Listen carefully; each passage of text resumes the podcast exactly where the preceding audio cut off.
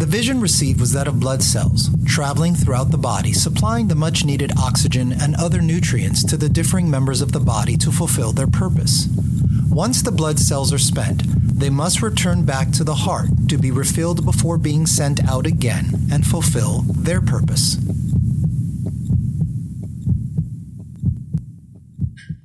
Thank you for your love. I'll take that as a act of love and appreciation. Um, you know me. I consider myself uh, an honor and a privilege to be here before you, to speak among you, and to try to give you something that I've received of the Lord. Um, anything that I preach up here is not for you only. It is for me as well, and it's for anyone that is, has an ear to hear what the Spirit is saying to the churches. And yes, I believe that the Spirit is going to speak to us today if we will have our ears attuned to His voice. So if you all will turn into the Scriptures, of course, and turn to Matthew chapter 10. We can start at verse 34 of Matthew chapter 10. Jesus is speaking we know that because of the red letters, in case you're not aware. But it's quoted and probably says a bit before that Jesus said or Jesus answered or something. He said, Do not think that I came to bring peace on the earth. I did not come to bring peace, but a sword. Wasn't he known as the Prince of Peace? Sounds like a paradox. Sounds like a contradiction. He's the Prince of Peace, and he just said, I didn't come to bring peace on the earth. I came to bring a sword. So we kind of got the wrong impression of him. I don't know if you know this or if you're aware of this, but if you look at history of nations, whenever there was peace in the nation, there's something that always preceded it. Anybody know what that was usually? What? I, I didn't hear? War. War. Wow. I have a very astute congregation here. Thank you, Jesus. That is right. Peace will not come on the earth without a battle. It's not going to come without engagement. It's not going to come without a war. And so he is a warrior. And he came to destroy the works of the devil in order to bring about the peace that we all desire, that we all long for, that we all groaning for deep within ourselves. He says in the next verse, for I have come to set a man against his father, a daughter against her mother, and a daughter-in-law against her mother-in-law, and a man's enemies will be those of his own household. Ouch. I'm not sure who you are, Jesus, but if that's what you're bringing about, I'm not sure I'm, I'm interested in that wagon that you're pulling right there. In Hebrews chapter 10, 31, it says, It is a fearful thing to fall into the hands of a living God.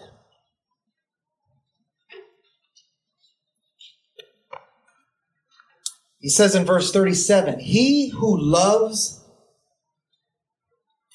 father or mother more than me is not worthy of me. He who loves his son or his daughter more than me is not worthy of me. I've spoke on this in another message years ago. You can look in the library for it. It was called The Demanding Love of God. We, we think of love as something like lovey dovey and, you know, Cupid's around throwing arrows and you kind of just fall in love with someone and you just couldn't help yourself and everything is all cutesy and Puppy love. puppy love. Yeah, there's another one. Yeah. Infatuation. infatuation, lust. Let me move on. Um, the demanding love of God cannot be sidestepped. If Jesus was standing on a beach with those verses that I just read, he just drew a line in the sand. It's him on this side of the line. He draws this line across the sand. There's nobody else behind him. There's nothing else but more beach and more water, and there's nothing there, and everybody's in front of him. And he just says, if you want to love me, you must love me more than your father, more than your mother, more than your son, more than your daughter, more than your cousin, more than your uncle, more than your aunt. I'm ad-libbing because it's about the idea. It's about the thought that if you are thinking that you are going to be able to love anyone else, even with me or greater than me, you got another thing coming. You're not worthy of me or my love. He's not standing on that line, on that beach, and he's not standing on that line so that he can come here to placate you. He's not here to appease you. He's not here to be your sugar daddy so that you can be happy with him. He looks at these temper tantrums of his children and he's not trying to placate them with candy so that they can be quiet and they can be more peaceful. He draws that line in the sand and he is saying, you will either surrender willingly or not at all. It's your choice. Now we read those red letters. We know that's in the new covenant because there's no red letters in the old covenant although he spoke all the way through there through his prophets. But it's the same idea. It is the same thought. It is the same demand that he gave to the Israelites, to his people in the old covenant. He said in Joshua 24, if it seems evil to serve the Lord, choose for yourselves this day whom you will serve in verse 15 of chapter 24. It's the same idea. It's the same thought. You're not going to be able to walk on the left side with one left foot and on the right side with one right foot and think that you're going to walk this line. You ever try to walk a fence like that? Ends up hurting yourself, especially to the men. He says, whether you gods which your fathers served were on the other side of the river or the gods of the Amorites in whose land you dwell, but as for me and my house, we will serve the Lord. So you have to make a decision. Who are you going to follow? Will you serve the Lord? Serve was the word that was used there.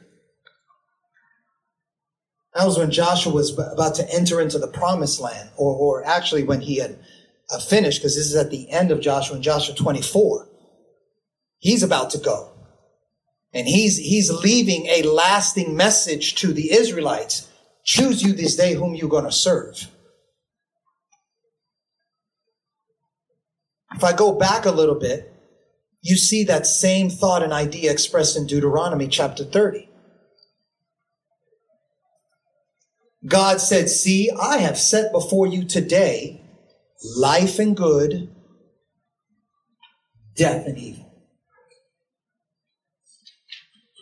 I call heaven and earth as witnesses today against you that I have set before you life and death, blessing and cursing. Therefore, choose life that both you and your descendants may live.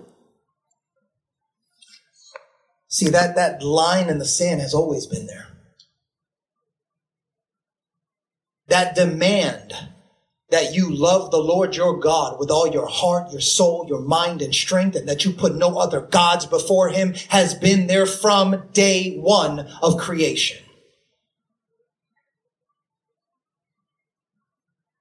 You can eat of the tree of life. You can eat of the tree of the knowledge of good and evil, but choose is your choice. I'm not here to control you, but I'm here to tell you that you will love me.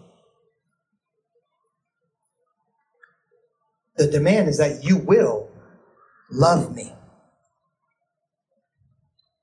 You either surrender to my authority or not, but is your choice. He says in verse 38, back to, to where we were speaking in, in, in the new covenant of Matthew chapter 10, he says, And he who does not take his cross and follow after me is not worthy of me. So if you love anybody else, even or more than me, you're not worthy of me or my love. And if you don't take up your cross and you don't follow me, you're also not worthy of me or my love. He says, he who finds his life, you're going to lose it. And he who loses his life for my sake will find it. Not just lose your life, lose your life for my sake. You will find it. Now that was in, in Matthew chapter 10, and there's obviously parallel passages. We talk about those often, how the four gospels, Matthew, Mark, Luke, and John, all recount similar events or the same events, and they all have their way of describing what was said or how it was said. And some of the words are not exactly the same, but a lot of the time it's just the idea. It's the interpretation that's coming about that they're giving. And so this was spoken about again in Matthew 16. It started in Matthew 10, and he basically said at the end, take your cross, follow me, or else you're not worthy of me. And then he repeats this same message at the end in Matthew 16. He, Jesus said to his disciples, if anyone desires to come after me, let him deny himself, take up his cross, and follow me. And those are the three keys that I want to emphasize and focus on today. He says again, whoever desires to save his life will lose it. But whoever loses his life for my sake will find it in Matthew 16, 24 and 25. If you look at the other parallel passages in Mark chapter 8, 34 through 38, and Luke chapter 9, 23 through 26, it's almost word for word all of these recounts, Matthew, Mark, and Luke. And so the same idea, the same impact, the same impression he was giving, he was giving to them all regarding this need that if you're gonna follow after me, you must deny yourself. You must take up your cross and follow me. And so what exactly does that mean to be able to deny yourself? What in the very next verse of Matthew 16, 26, he says, what profit is a man if he gains the whole world? So now there's a contrast here. You may not understand what it means to deny yourself. So let me give you an understanding. What does it profit a man if he gains the whole world and he ends up losing his own soul?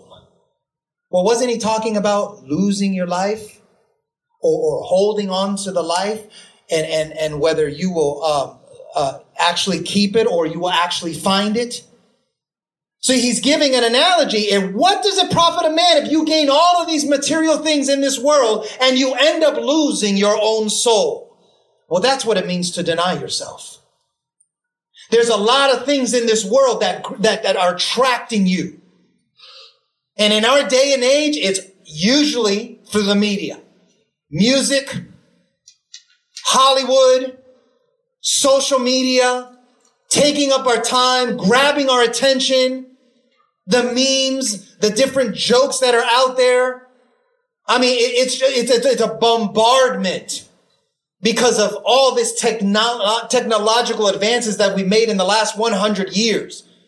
Started with the radio, then it went to TV and now it's movies and now it's internet and social media constantly grabbing our attention and, and diverting our attention off of what it needs to be.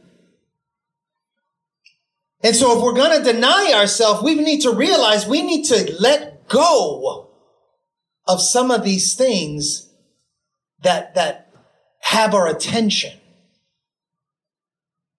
Because what does it matter if you gain all of these riches and in the end you end up losing your own soul? That is a narrow temporal view of your life. And God wants us to take a step back, let all that stuff go and realize that our life, whether we go to hell or whether we go to heaven, is eternal.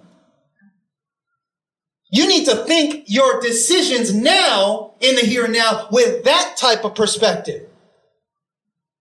Because the decisions you make are going to affect your eternal outcome. What will a man give in exchange for his soul? We see it all the time. Even, even within what we call the church. So many fallen quote unquote heroes in the faith in this vile sin, this hidden sin, this closet sin. And so you realize what they're going to exchange. They wanted all that money. They wanted the people to continue to give and they continue to get rich and they continue to have the rich clothes, the fancy clothes and the nice house with the nice big pool and, and the nice cars and the fancy transportations.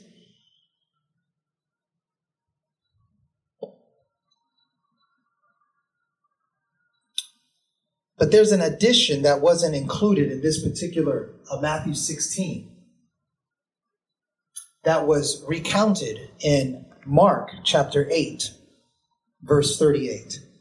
And it was also said in Luke chapter 9, verse 26. So there's just one extra verse that was given, maybe because they remembered it more. We know all scripture is inspired by God, so whatever he gave to, to Matthew is just as valid as it was given to Mark, it's just as valid as it was given to Luke. And Matthew and Mark, Luke, uh, uh, Mark and Luke say this in verse 38 of, Matthew, of Mark chapter 8. He says, after he said, for what will a man give in exchange for his soul? He puts this one verse. He says, whoever is ashamed of me, whoever is ashamed of my words in this adulterous sinful generation. Of him will the Son of Man be ashamed when he comes in the glory of his Father. So when we're denying ourselves, there's this little aspect that you need to stand up for me in this life and not be ashamed of me, not be ashamed of my words in the last several years because of this increase of fear and this cancel culture. We talked about that last time and, and this, this idea you may lose your job for this and that and the other because of your beliefs, because of your stances. Well, that's exactly the testing that God has in your life. Are you going to shrink back? Are you going to fear? Because that was my last message. We're not here to fear. God is on our side if we stand up for him. If we speak out in truth, if we speak, if we stand in righteousness, God is going to take care of us. We can't trust in our jobs. We can't trust in our, our, our little cliques that we might have at work or, or, or where, even in church, we might have cliques. We can't trust in any of that. We need to stand in righteousness. We need to stand in truth and know that our God is going to surround us with a shield of favor and protection and so we don't need to worry. Because if we're ashamed now, when he does return, he's going to be ashamed of us. Now, denying yourself also has another aspect. I'm just giving you aspects, but I look at Matthew chapter 18. And Jesus is speaking again in Matthew 18, verse 8 and 9. He says, If your hand or foot causes you to sin, what should you do? Cut it off and cast it from you. It is better for you to enter into life lame or maimed rather than having two hands or two feet to be cast into what? Everlasting fire. I told you everybody's going to live eternally. It's where are you going to live eternally? In torment? Or in peace and joy with Jesus. And if your eyes cause you to sin, pluck it out, cast it from you. It is better for you enter life with one eye rather than having two eyes to be what? Cast into the lake of fire. So there are certain things that we may be doing in this life that could cause us to fall. Sin, iniquity, rebellion, Get rid of it. Deny yourself. Other apostles talked about that later on and talked about, uh, uh, you know, putting away, put off the sins of the flesh.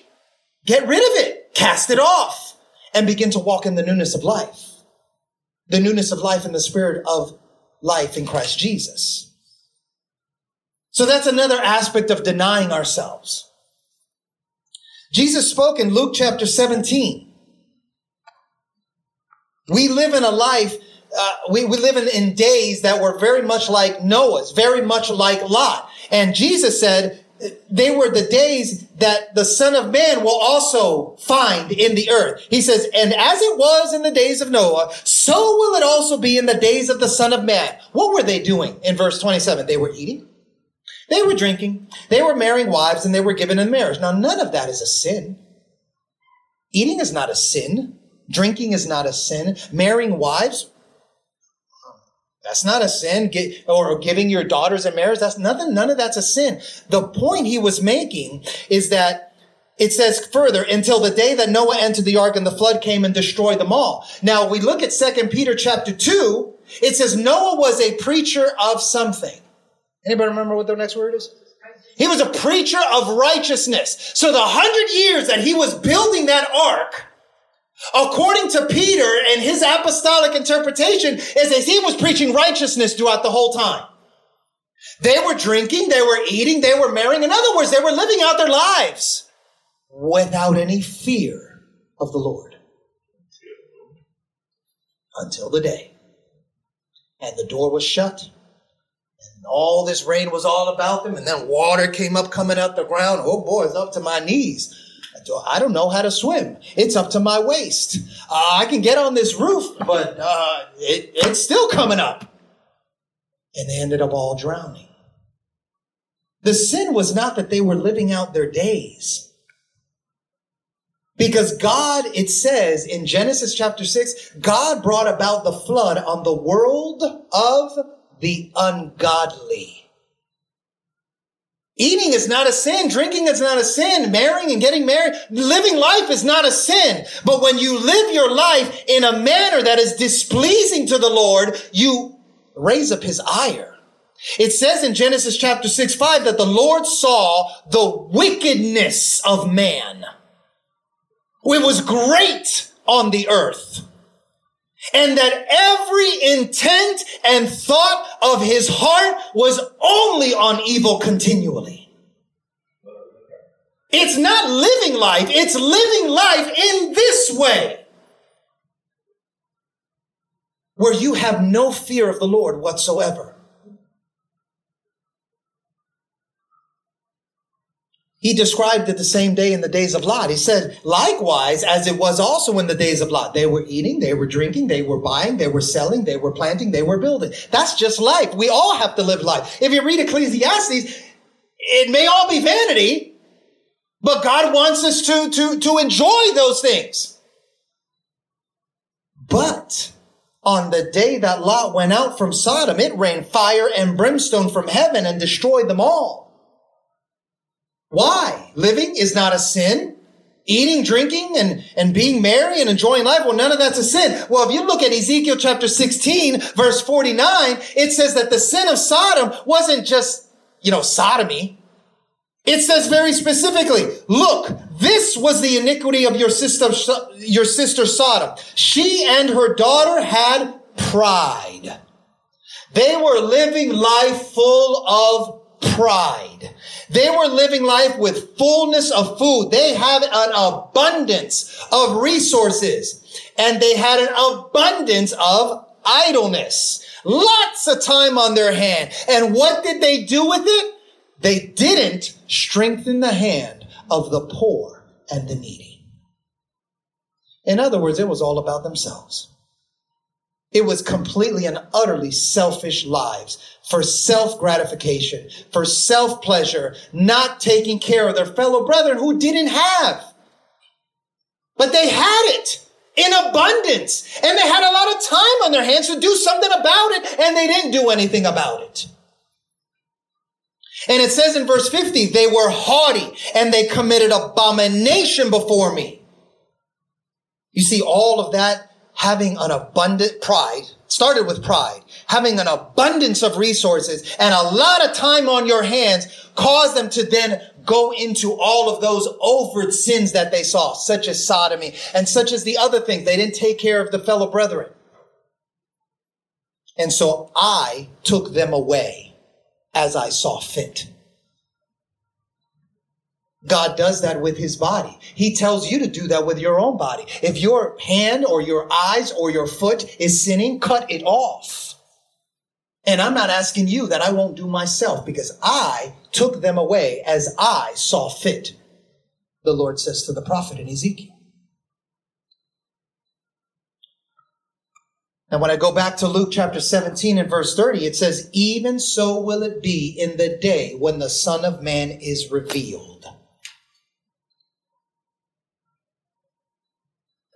I don't know if y'all realize this, but the Son of Man is being revealed right now.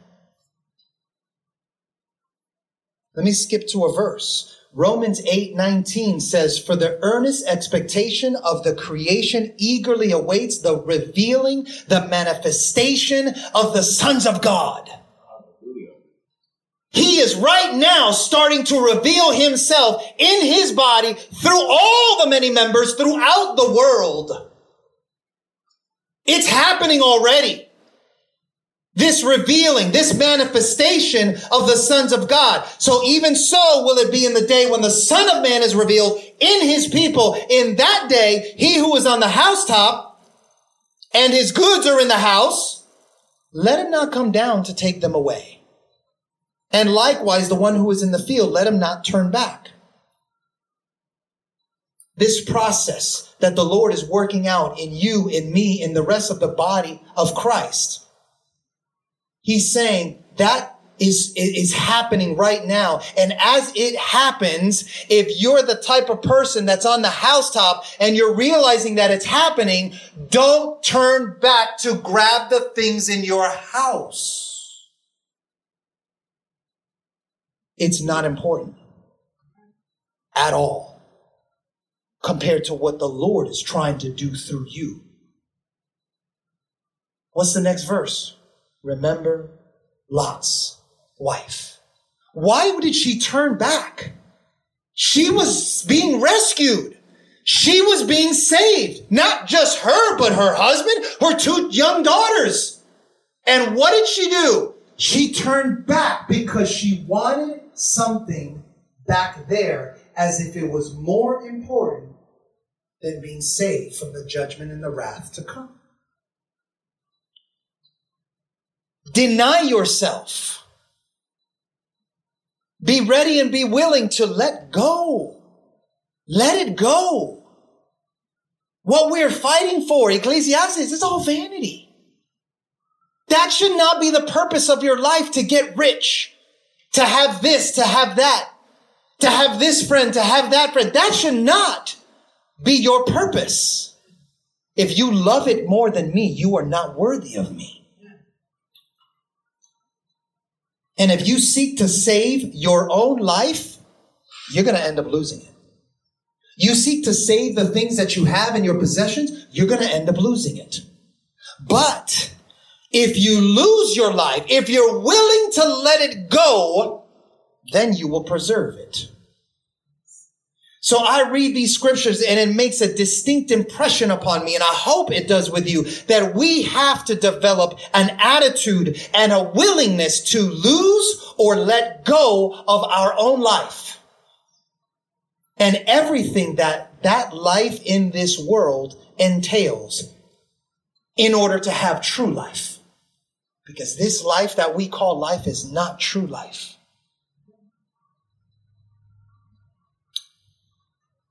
And as I, I don't know if it happens to you, but sometimes I'm into the scriptures and sometimes the Lord will bring about a memory of something. It could be a song, it could be a, a movie, a TV show, something that I saw way in the past. Well, he brought this to my mind. He brought a movie that came out in 1995. Very two very notable, notable actors.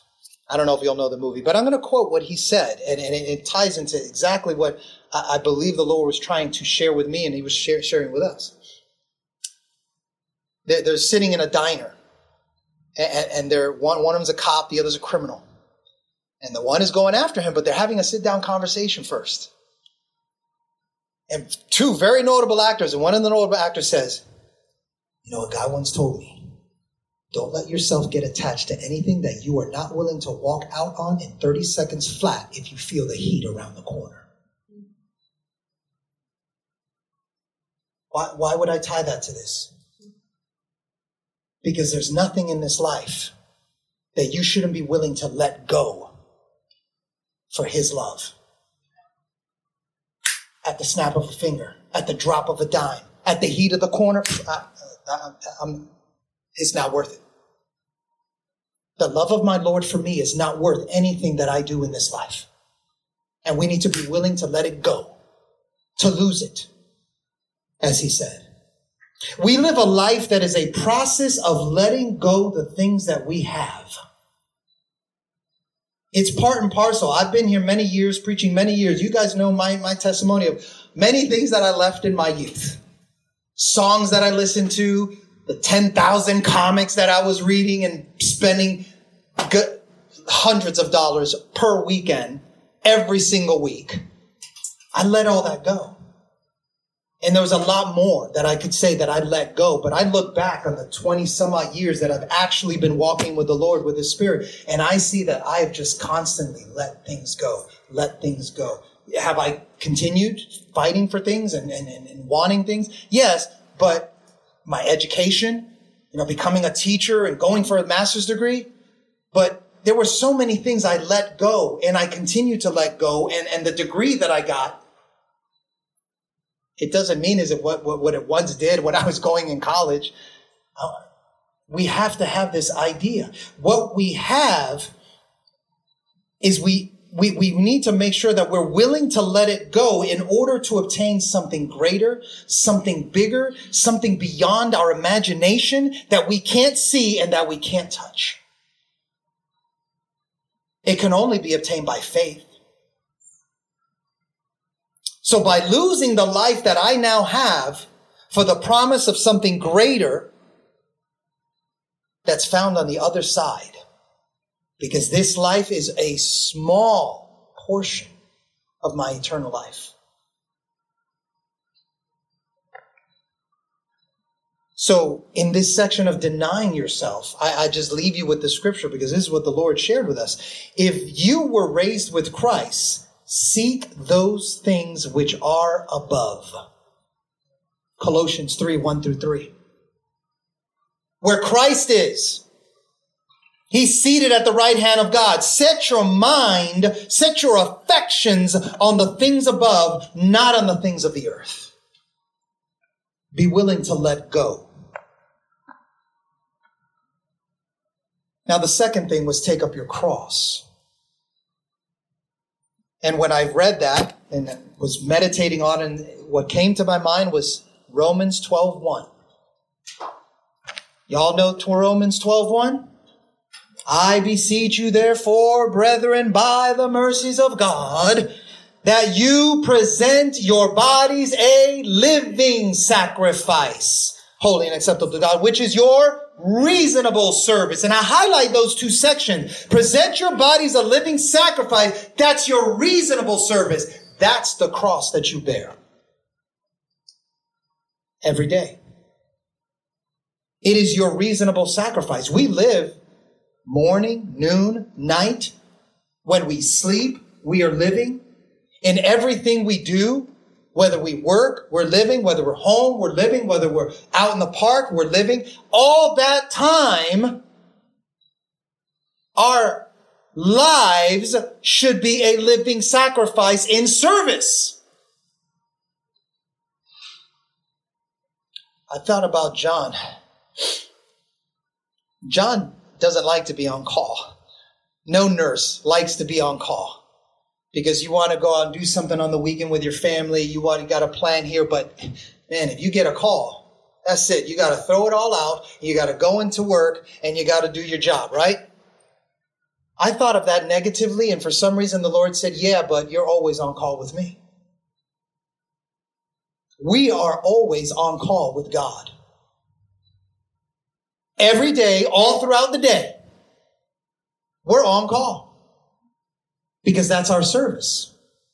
It's the only reasonable service based upon everything that he's done for us to redeem us, to, to save us, to rescue us. That's the only reasonable thing is that we live out our lives on call. Like a servant. You know, you look in the Old Testament and, and, and they describe these servants and, and they're nothing like slaves. They're more like employers. They really are. They, they, they were taken care of. They were given a place to eat. They were given a, a, a, certain place, maybe on their fields to live on for food. But when they were called, boom, they were right in the, yes, sir. What do you need done? Okay. Wash the dish. Okay. Okay. Okay. But see, they, they had all that. And then a lot of times they were let you know, go enjoy your, your, time with your family, you know, go back home and blah, blah. But if he needed to be called, bam, go call my servant. Bam, he's back. He's back. And that's the way it was. It wasn't a slave mentality. Whoosh, you know, get over here. No, it was more like, I'm taking care of you. This is your, this is, this is our deal. I'm going to take care of you, but you need to serve. You know, if it's taking care of my, my sheep or going out in the fields and cutting the grass or, or whatever, that's what, that's what our deal is like. See, the thing is, back then, if you didn't have, if you didn't have wealth, if you didn't have cattle, if you didn't have land, what were you going to do? It's not like you had all of these multinational corporations with businesses all over and you had the choice to go work with who you wanted to. You had to find someone that had. And you'd be like, hey, you need any help? I got a family, got a feed here. I'm willing to work for you. And so it wasn't a slave mentality, but they called them servants, and that's what they were.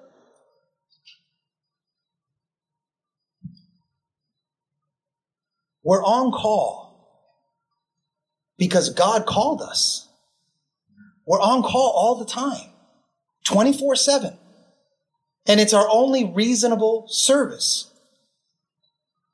It says in Hebrews that by faith, Abel offered a more excellent sacrifice than Cain, and through which he obtained a witness that he was righteous. God testified of his gifts, though through it, he, being dead, still speaks.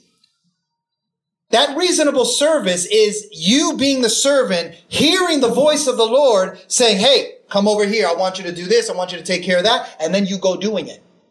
So what is it when you hear and you do what the Lord says? What, what is that biblically called? Obedience. Obedience. You take up your cross. You are in service on call with God 24 7 and that's obedience. That's your cross. That's daily. That's not like you get a five hour gap and, and you don't, you don't, you don't, you don't have to obey the Lord between five and 10 in the afternoon. Okay. No. He bought you with a price that you can never repay. It's your only reasonable service that you are on call with him 24 7 to do his bidding. And then I turn to Hebrews chapter 13, verse 13 through 16. He says, Therefore, let us go forth to him. Let's go to him. Let's go to him outside the camp. And what are we doing? Bearing his what? Reproach.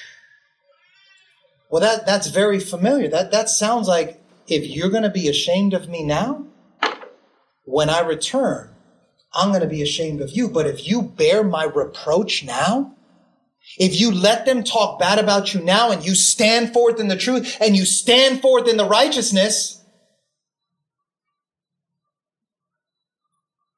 that's what he's calling of you. He didn't tell us, he didn't, he, he promised us an abundant life, but he didn't say that you're just going to have a nice, smooth path all the way through. He says you're going to be persecuted. They're going to bring you before the governors and the judges and the magistrates and the leaders. They're going to put you on trial. That's part of bearing his reproach. They told Peter and, and, and the disciples, don't preach in Jesus' name anymore. Don't preach about Jesus' name. Well, do, do I continue obeying God or do I continue obeying man? You tell me what I should do. But as for me and my house, we're going to continue obeying God. And we're not going to stop preaching about Jesus. So when I go back to that last teaching on fear not, we're not going to stop saying what is true, what is right, what is pure, what is holy. Even though the world, even though the decisions of the Supreme Court are against what God says is true and right and holy. Because I'm going to bear his reproach. It says, for we have no continuing city, but we seek the one to come. This is, I, I'm just passing through. I am a pilgrim. I am a sojourner. This is not my home. And this was not Jesus' home. And this is not Jesus' kingdom. His kingdom is far greater than what we see here on the earth. So while I do this, while I seek to serve him, to obey him 24 7, I'm going to offer up the sacrifice of praise all along the way. Come, let us offer the sacrifice of praise.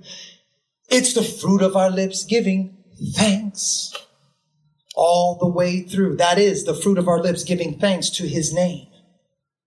Yes, I bear his reproach. Yes, I'm speaking of Eli. Yes, they're falsely uh, witnessing against me. But so what? I am not here to please man. Talked about in our Bible study this past Friday. Jesus didn't care about what man said of him. He didn't care if the hundreds of uh, people came and were shouting his name. He wasn't anything about that. He wasn't anything about being propped up by man because we know that a couple minutes later, what, 24 hours later? They want to stone him, right? That was Dom, right? Reading that scripture. Yeah. Man is fickle. Unregenerate, fallen man is fickle. Very. And then while I'm bearing that cross, bearing that reproach, I mean, think of Jesus. He got whipped. Oh God, he got whipped where his, the skin on his back wasn't even there and they put on him that, that long crossbar over his back. And if you've ever had a little nick, you hate it when something touches you. You're like, oh, ow. Well, this was all over his back. His back was ripped to shreds. His muscles was seen. And he had to take on that cross and walk through the streets to where physically he couldn't even do it anymore. Well, that may get with us. We may experience that. I know some of our fathers in the faith experienced that type of, uh, of bearing of burden and reproach and captivity, but they bared it. All of the 11 disciples died as martyrs. Peter died on the cross upside down. They died probably violent deaths, according to the Foxe's Book of Martyrs, depending on how they died, how, how valid uh, those records are. And so we may be asked to do the same. But all along the way, in verse 16, don't, I'm not going to forget, and we should not forget, we're going to do good. We're going to share because these are the sacrifices our God is pleased with. Our third one is following him. John chapter 12, 25. He who loves his life will lose it. There he is again, speaking that now it's in John. So we got Matthew, Mark, Luke, and now we brought in John. And John says, and he who hates his life in this world will keep it for eternal life. Do you see the word that was used? Hates his life in this world. That's not a word that Mark used or Matthew or Luke did, but John certainly used it.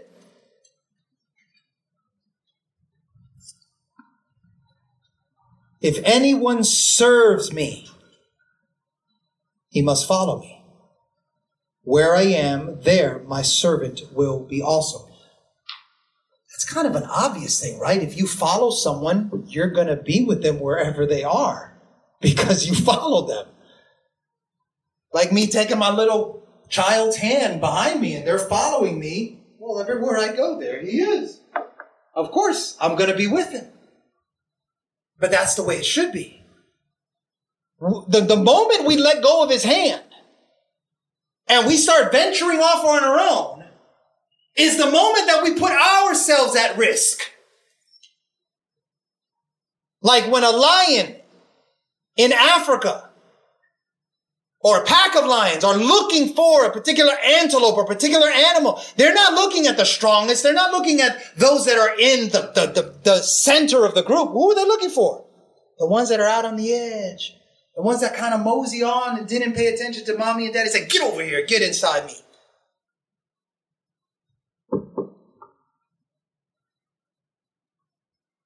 If anyone serves me, my father will honor him. So if I follow, in order to follow, someone has to do something in front of me. In John chapter 10, he puts it this way in verse 4 or 5 when he brings out his own sheep, he goes before them. See, before I follow, something has to happen before me. Well, he goes before me. And the sheep follow him. And look, listen why they follow him. Did everybody see it?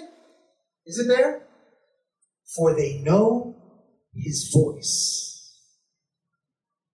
Deny yourself, take up your cross, follow me. Following, you have to be led. And following him, you have to hear his voice. You can't follow without knowing where to go. You have to be able to detect his voice and what he's instructing or what he's saying. He says, yet they will by no means follow a stranger, but will flee from him, for they did not know the voice of the stranger. In verse 27 of the same chapter says, my sheep hear my voice and they follow me. So if I'm going to follow him, I've got to hear his voice. That's important today. There's thousands upon thousands of voices out there speaking to us. But there's only one voice of the Lord. And we have to hear that one voice of the Lord. Bishop, I think, a couple weeks ago, brought up this, this uh, account in, in, the Bible, and I, I, feel it needs to be repeated again because it, it's very tied to what I'm trying to share right now. There was a man of God from Judah, the southern kingdom of Israel. He was sent by the Lord to the northern kingdom of Israel. And in the northern kingdom of Israel, they were doing their own worships and their own different places. They didn't come down to worship truly. They had their own places of worship. Well, Jeroboam was up there and there was an altar and the man of God was told to speak unto the altar this prophetic decree that I'm going to give you. So he went and he did that. He says there's going to come a time where those that are sacrificing upon this altar are going to be sacrificed on this altar. They themselves, those false priests, are going to be sacrificed upon this altar, and then the altar broke in half as a sign of the truth, of the validity of what the man of God was saying from Judah. And Jeroboam was like, arrest him! And as soon as he put out his hand, his hand withered. And then he started begging the man of God. Please, please intercede for me, intercede for me. He did. He got his hand restored. And then he offered him to come to his palace or kingdom or wherever his house was and eat and drink with him in honor of his words.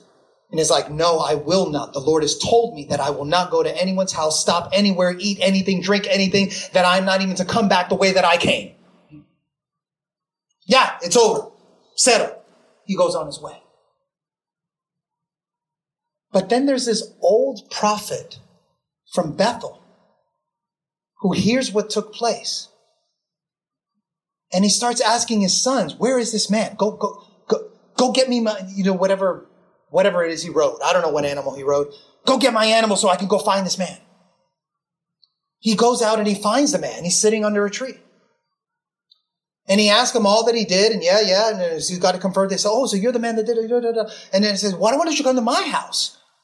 Because the Lord hath told me to have you come to my house." And it says in parentheses, it's in it's in 1 Kings 13. It says in parentheses, but he was lying. This is an old prophet. So let me tell you, those that all are in the house of God, and I'm going to assume every soul here is in the house of God, that sometimes the Lord is going to speak something to you and you must follow it through regardless of what some other supposed man of God comes and tells you. That's scary. But it's necessary because if you're going to love him more than me, then your love is not worthy of me. I, I told our Bible study group on Friday, I, and it wasn't about this, but the, the point was made that, listen, my calling is not your calling. There are principles of the kingdom that apply to every single one of us. Love the Lord your God. Don't worship any other gods before me. You know, uh, do, uh, uh, walk humbly, do justly, love mercy. I mean, that's for everybody. Everybody's supposed to do that. But just because I became a teacher doesn't mean you're supposed to become a teacher. Just because I moved to Loganville doesn't mean now everybody has to move to Loganville. Oh, no, no, the Lord spoke to me. I got to go to Loganville. So should all of you. No, he spoke that to me, not to you. And you shouldn't feel like you have to come to Loganville and do whatever it is that I'm doing just because the Lord spoke to me to do that. Everybody's got their own calling. Everybody's got their own ministry. Not everybody's an apostle or a prophet or an evangelist or a teacher or a deacon or a bishop or a pastor. No, not everybody's that. Some people have the gift of helps. That's what they do. Some people have the gift of hospitality. That's what they do. And their gift is not any more insignificant than my gift in the Lord, whatever that may be. So the Lord is calling you to walk this path and go do this thing and go do it in that direction. That doesn't mean you're at odds with anyone else in the body of Christ. No, you're just doing what the Lord has called you to do. And that's okay. This man, all he had to do was do what the Lord told him to do. He specifically told him what to say at the altar, speak to the altar, and go home at another way, and don't stop anywhere, and don't eat or drink anything. Very clear. And then all of a sudden, this man comes from nowhere, prophet of God, wants to invite him to his house. Hey, the Lord spoke to me too. He told me to do this for you. The man was ripped to shreds by lion. And the lion, with his dead carcass right next to him, stood there on his paws. Can you imagine it? Just right next to the dead carcass, and everybody was walking past it. That's strange. That's really weird. It is true.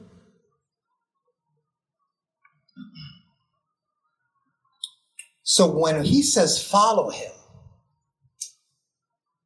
I told you something has to precede. In order to follow someone, you have to be led.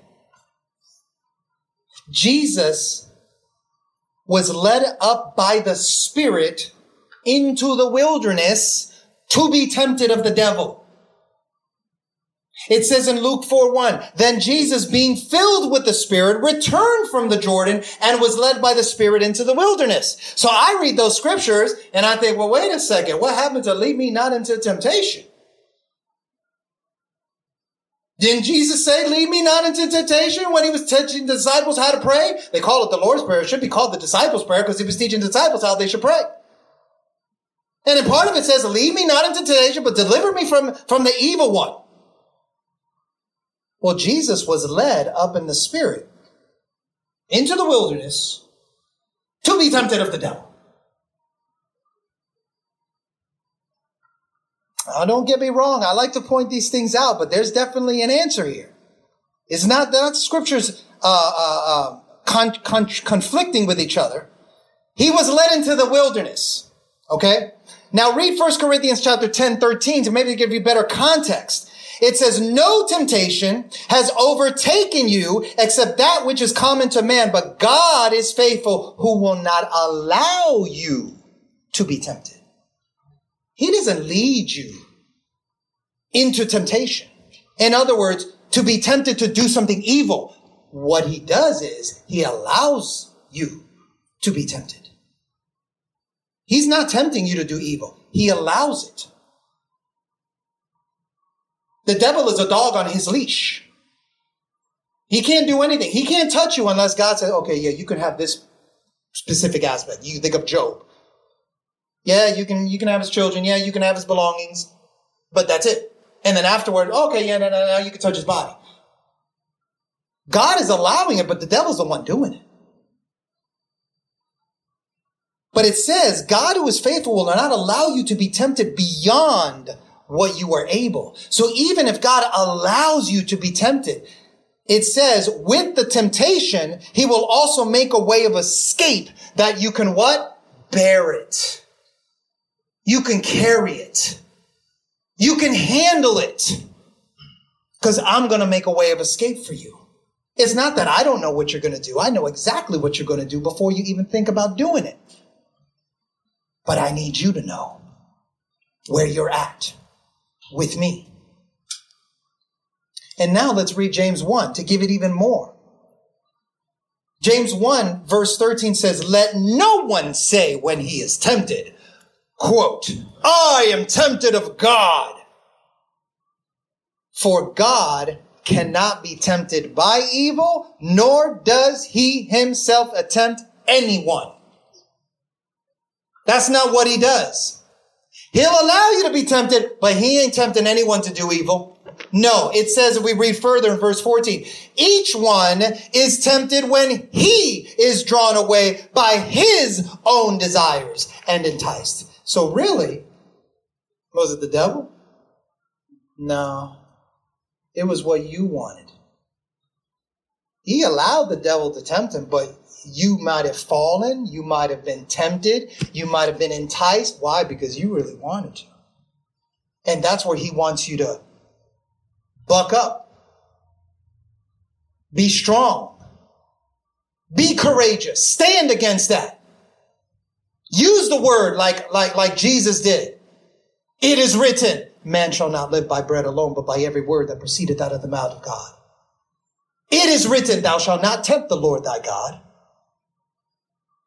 He's wanting you to exercise your faith in his word. Come against the temptation. Let him come how he wants, but deny yourself. Bear it, take it, and then stand. Obey my word. Because we know what happens if we are, enticed and we entertain it. We talked about that this, this past Friday about entertaining these thoughts and ideas in our mind. We can't do that. We need to cast them down as vain imaginations of the enemy. We need to take them captive. Because if we don't, when desire is conceived, it gives birth to sin. And sin, when it is full grown, brings forth death. Don't be deceived, my beloved brethren. I'm warning you. So I'm going to end with these three verses. Romans 8:14. As many as are led by the Spirit of God, these are the sons of God. If you are led by the Spirit, you are not under the law. Galatians 5:18. So don't talk to me about, oh, I got to keep this law here, this seventh day here, this Sabbath here, this eating or not eating. Of no, no, no. If you're led by the Spirit, you're not under the law. Revelation 14 4, these are the ones who were not defiled with women, for they are virgins. These are the ones who follow the Lamb wherever he goes. Now, all that is a description of when it says they were not defiled with women, they're talking about the harlot women. They didn't, they didn't interact with those harlot. They kept themselves pure. They kept themselves holy. They denied themselves the pleasures and the gratifications of life because they wanted something greater. These are the ones who do what? Follow the Lamb wherever he goes. These were the ones that were redeemed among men, being first fruits to God and the Lamb. So, I conclude by just repeating the four points. Yeah, Revelations 14 4. Number one, we shall love him. but it's our choice. He's not going to force you. Number two, we must deny ourselves. That's repentance, guys. That's cutting it off. That's getting rid of the things in your life. Number three, take up your cross. You are to be a living sacrifice of service in obedience with praise and thanksgiving. And number four, follow him. Learn. Ask him to teach you how to be led by the Spirit. That in due time, he will reveal that we are the sons of God. Amen. Thus is the ministry of our Father's heart through us. Our utmost desire is to be in the Father's heart, to know the Father's heart, and express the Father's heart to you. If you appreciate listening to this podcast and were blessed, pass it along to someone else by text, email, or word of mouth in the hopes that they might be positively impacted as you were. If you are interested in supporting our efforts, we would ask you to consider the following 1. Pray for us. 2. Leave a positive rating or review with whomever you listen to our podcast with. And 3. If you desire to contribute monetarily, you can do so at paypal.me slash jbenjesus or Cash App dollar sign J Ben Jesus or Venmo J Ben Jesus. That's J B E N J E S U S. God bless.